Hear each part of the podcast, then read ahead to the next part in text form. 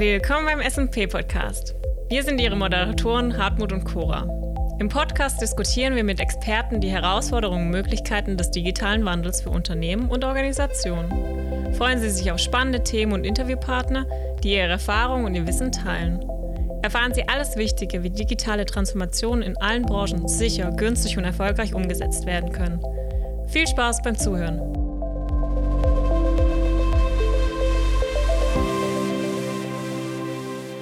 In der heutigen Folge SAP-Projekte in Corona-Zeiten freuen wir uns, Helge Sanden vom IT-Online-Magazin zu begrüßen. Helge ist Inhaber und Chefredakteur des IT-Online-Magazins. Wir werden heute mit ihm über den Einfluss von Corona auf laufende und kommende SAP-Projekte sprechen. Erst einmal Hallo Helge, schön, dass du heute Gast bei uns bist. Ja, hallo, super. Finde ich toll, dass ich mit euch beiden sprechen darf. Also äh, klasse. Im IT-Online-Magazin stellst du regelmäßig Umfragen ein, die ein Stimmungsbild zu einem aktuellen Thema geben. Auch um einen Eindruck der IT-Community und deren Meinung zu bekommen. Eine der Umfragen war, hat Corona langfristig einen Einfluss auf Ihre SAP-Projekte? Kannst du uns einen Überblick über das Ergebnis geben? Ja, mache ich natürlich gerne. Also das ist eine Umfrage, die äh, schon dann äh, im Eindruck der Corona-Pandemie, also vor 15 Monaten, so im März 2020 dann äh, wir gestellt haben als Stimmungsbild in der SAP-Community. Das ist ja immer das Schöne, dass man sehr schnell innerhalb von kürzester Zeit dort einfach Antworten bekommt und weiß, wieso die Community tickt. Da haben sehr, sehr viele mitgemacht. Innerhalb von zehn Tagen waren es, glaube ich, über 300 äh, Personen, die dort ihre Stimme abgegeben haben. Ergebnis war da, dass die meisten gesagt haben, naja, Corona wird schon äh, stark unsere Projekte langfristig beeinflussen. Das sagte so rund ein Drittel. Äh, dann sagten 27 Prozent, das wird etwas unsere ähm, Projekte beeinflussen. Und 27 Prozent sagten auch, das ist noch unklar. 10 Prozent sagten sogar, sehr stark wird das unsere Projekte beeinflussen. Das war natürlich jetzt mal, ich sage so, der erste Eindruck auf diese Projekte. Hätten wir alle geahnt, äh, wie lange das dauert. Ähm, aber dazu kommen wir ja vielleicht auch später dann noch, wäre hier vielleicht das Ergebnis ein Stück weit anders ausgefallen. Helge, wie interpretierst du als Experte denn das Ergebnis? Viele S4HANA-Transformationsprojekte haben sich verzögert. 2021 ist nicht das Jahr, der S4HANA-Umstellung. Wie immer in Krisensituationen laufen da eigentlich strategische Projekte zunächst mal weiter, äh, vielleicht äh, kurzfristig mit verringerter Intensität. Hier sind dann maximal Terminverschiebungen zu erwarten, wenn die Unternehmen nicht da in existenzbedrohliche Situationen schlittern sollten. Ähm, kurz- und mittelfristige Aktionen werden ja in solchen Situationen dann oft auch noch zu Ende gebracht, wenn das irgendwie geht. Allerdings äh, beim Neustart von Projekten dürften dann Unternehmen äh, zunächst zögern in solchen Situationen, denn Kostenanpassungen betreffen da ja in der Regel alle Unternehmensbereiche und da kann man nicht äh, in der IT beispielsweise besonders viel investieren. Heute sehen wir das, glaube ich, klarer. Man muss das sehr differenziert betrachten. Es ist stark abhängig auch von Branchen und Fachabteilungen. Digitalisierungsschub dürfte man da so im Marketing und Vertrieb und Service spürbar erwarten auch mittel- bis langfristig dort. Ähm, Unternehmen, die hierauf in der Vergangenheit wenig Priorität gelegt haben, haben dann sicherlich auch schmerzlich gespürt, was so passiert, wenn der persönliche Kundenkontakt nicht oder nur eingeschränkt möglich ist. Im Bereich Handel, Pharma, Logistik haben wir da auch gesehen, dass äh, Investitionen schnell äh, gemacht wurden und weitere Prozessoptimierung und Digitalisierung dort äh, einfließen in den Projekten. Wer da auch in der Vergangenheit bereits investiert hatte, profitiert da jetzt sicherlich in hohem Maße davon. Ich glaube, so die langfristigen Folgen, positiv wie negativ, werden vermutlich größer sein, als wir da zu Beginn der Pandemie äh, gedacht haben. Helge, was denkst du denn, wie groß könnten am Ende tatsächlich die Auswirkungen sein? Na, ich hoffe groß. Also natürlich, aber zum Positiven äh, gedacht. Wer sich da mit der Digitalisierung bisher Zeit gelassen hat, hat dann jetzt hoffentlich erkannt, dass man äh, mit Abwarten keine Entscheidung treffen, weil dann kann man ja auch keine Fehler machen, äh, in der heutigen volatilen Zeit dann nicht mehr so richtig weiterkommt. Die notwendige Transformation Schritt für Schritt, vielleicht auch schneller als gedacht anzugehen, wird da hoffentlich bei vielen eine Auswirkung sein. Ich zitiere da gerne in dem Kontext äh, häufiger mal Konfuzius und der sagt, es ist dann nicht wichtig, wie langsam du gehst, sofern du nicht stehen bleibst. Ne? Und diese, diese Weisheit kann man da eigentlich auf S4HANA-Transformation und auch Innovationsprojekte direkt übertragen und anwenden.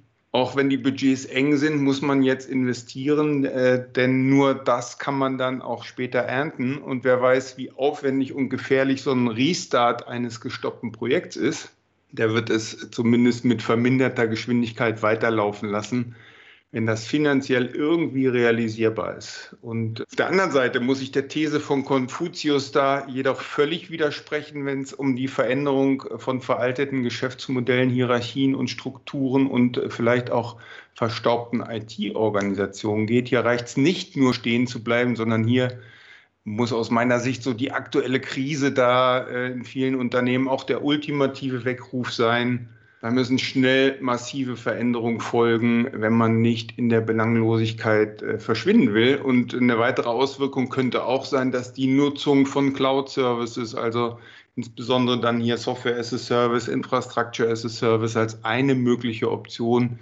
in Betracht gezogen wird, wenn man Betrieb flexibilisieren, stabilisieren will oder schnell auch mal was umsetzen kann, was Business oder IT hilft. Äh, besonders Hoffnung macht mir da so die Priorisierung der CIOs auch für die nächste Zeit. Krisenbewältigung steht da nicht im Vordergrund. Ähm, auch, auch das war eine Umfrage, die wir in der SAP-Welt dort gemacht haben. Oben auf der Agenda stehen nämlich drei andere Dinge. Die eigene SAP-Strategie aktualisieren. Dazu gehört mit Sicherheit ja auch das Thema S4HANA. Das eigene digitale Geschäftsmodell umsetzen. An zweiter Stelle und die IT-Organisation agiler machen. Das macht Hoffnung und ich meine, an der Stelle müssen wir auch den CIOs mal ein echtes Lob aussprechen, weil die waren natürlich in dieser äh, Krisensituation und der, der Pandemie dort hier auch stark betroffen und viele haben das ja, haben da ja eine exzellente Arbeit auch gemacht, um schnell mal die Organisation mobiler zu machen. Ne? Also sag mal, vom Homeoffice zu arbeiten, flexibler zu arbeiten, äh, von irgendwo zu arbeiten. Da wurde schon richtig guter Job gemacht. Stichwort Homeoffice, Helge. Jetzt sind ja viele Unternehmen komplett im Homeoffice. Welche Auswirkungen bringt das Remote-Arbeiten aus deiner Sicht? Ja, ortsunabhängiges Arbeiten, das wird bleiben. Ne? Das ist, da sind wir uns, glaube ich, einig. Das ist vielleicht eine der positiven Auswirkungen der Pandemie. Natürlich sehen sich viele nach menschlichen Kontakten im Büro, im Projekt, äh, aber Remote-Arbeit, virtuelle Zusammenarbeit funktioniert oft besser als gedacht. Auch dazu haben wir ein Stimmungsbild eingesammelt. Da haben dann gesagt, 80 Prozent, das funktioniert hervorragend oder funktioniert gut, ähm, solche Projekte, ne, virtuelle Projekte. Nur 13 Prozent meinten da, dass es notfalls geht. Zwei Prozent haben gesagt, na, das funktioniert eigentlich nicht.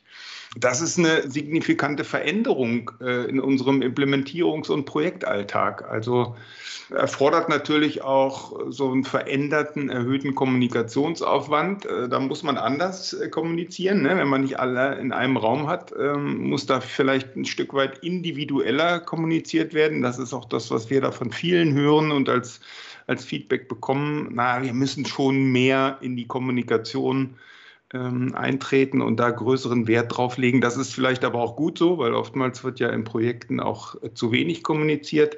Aber dieser erhöhte Aufwand wird oft auch kompensiert dadurch, dass keine Reisekosten anfallen, dass keine Reisezeiten anfallen, dass auch äh, aus der anderen Sicht heraus äh, die Berater eine bessere Auslastung haben. Hier muss man dann eher darauf achten, dass man nicht als Projektmitarbeiter verbrennt. Ne? Also das merken wir, glaube ich, auch alle, die da im Homeoffice sitzen. Man hat dann wenig Ablenkung und da muss man schon aufpassen, Work-Life-Balance zu halten. Ne? Helge, du hast ja auch vorhin erwähnt, dass die Cloud eine gewisse Stabilität in die Krise bringen kann. Wie meinst du das genau? Naja, ich glaube fest, dass die Remote-Arbeiter äh, Public Cloud-Lösung und auch dem äh, Business Process Outsourcing Rückenwind geben wird, weil äh, man die im Idealfall sogar ohne Vor-Ort-Tätigkeiten in Betrieb nehmen kann.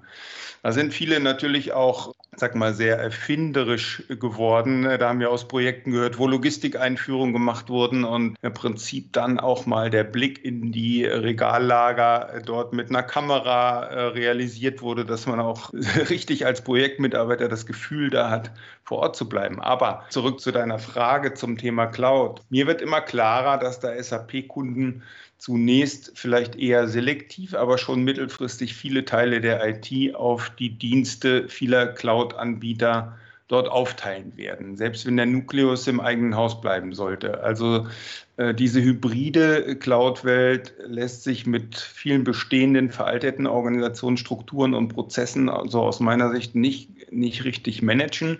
Die Vorteile sind jetzt aber deutlich geworden hier, glaube ich, äh, während dieser Situation, dass man da auch sagt, Mensch, Cloud ist schon eine interessante Alternative, weil ich dann eben im Prinzip diese große Flexibilität habe, die Mitarbeiter nicht selbst steuern muss, im, äh, im Betrieb äh, dort beispielsweise mit Infrastructure as a Service deutliche Vorteile habe weil meine Projektmitarbeiter dann eben aus dem Homeoffice heraus nicht den Betrieb sicherstellen müssen. Ne?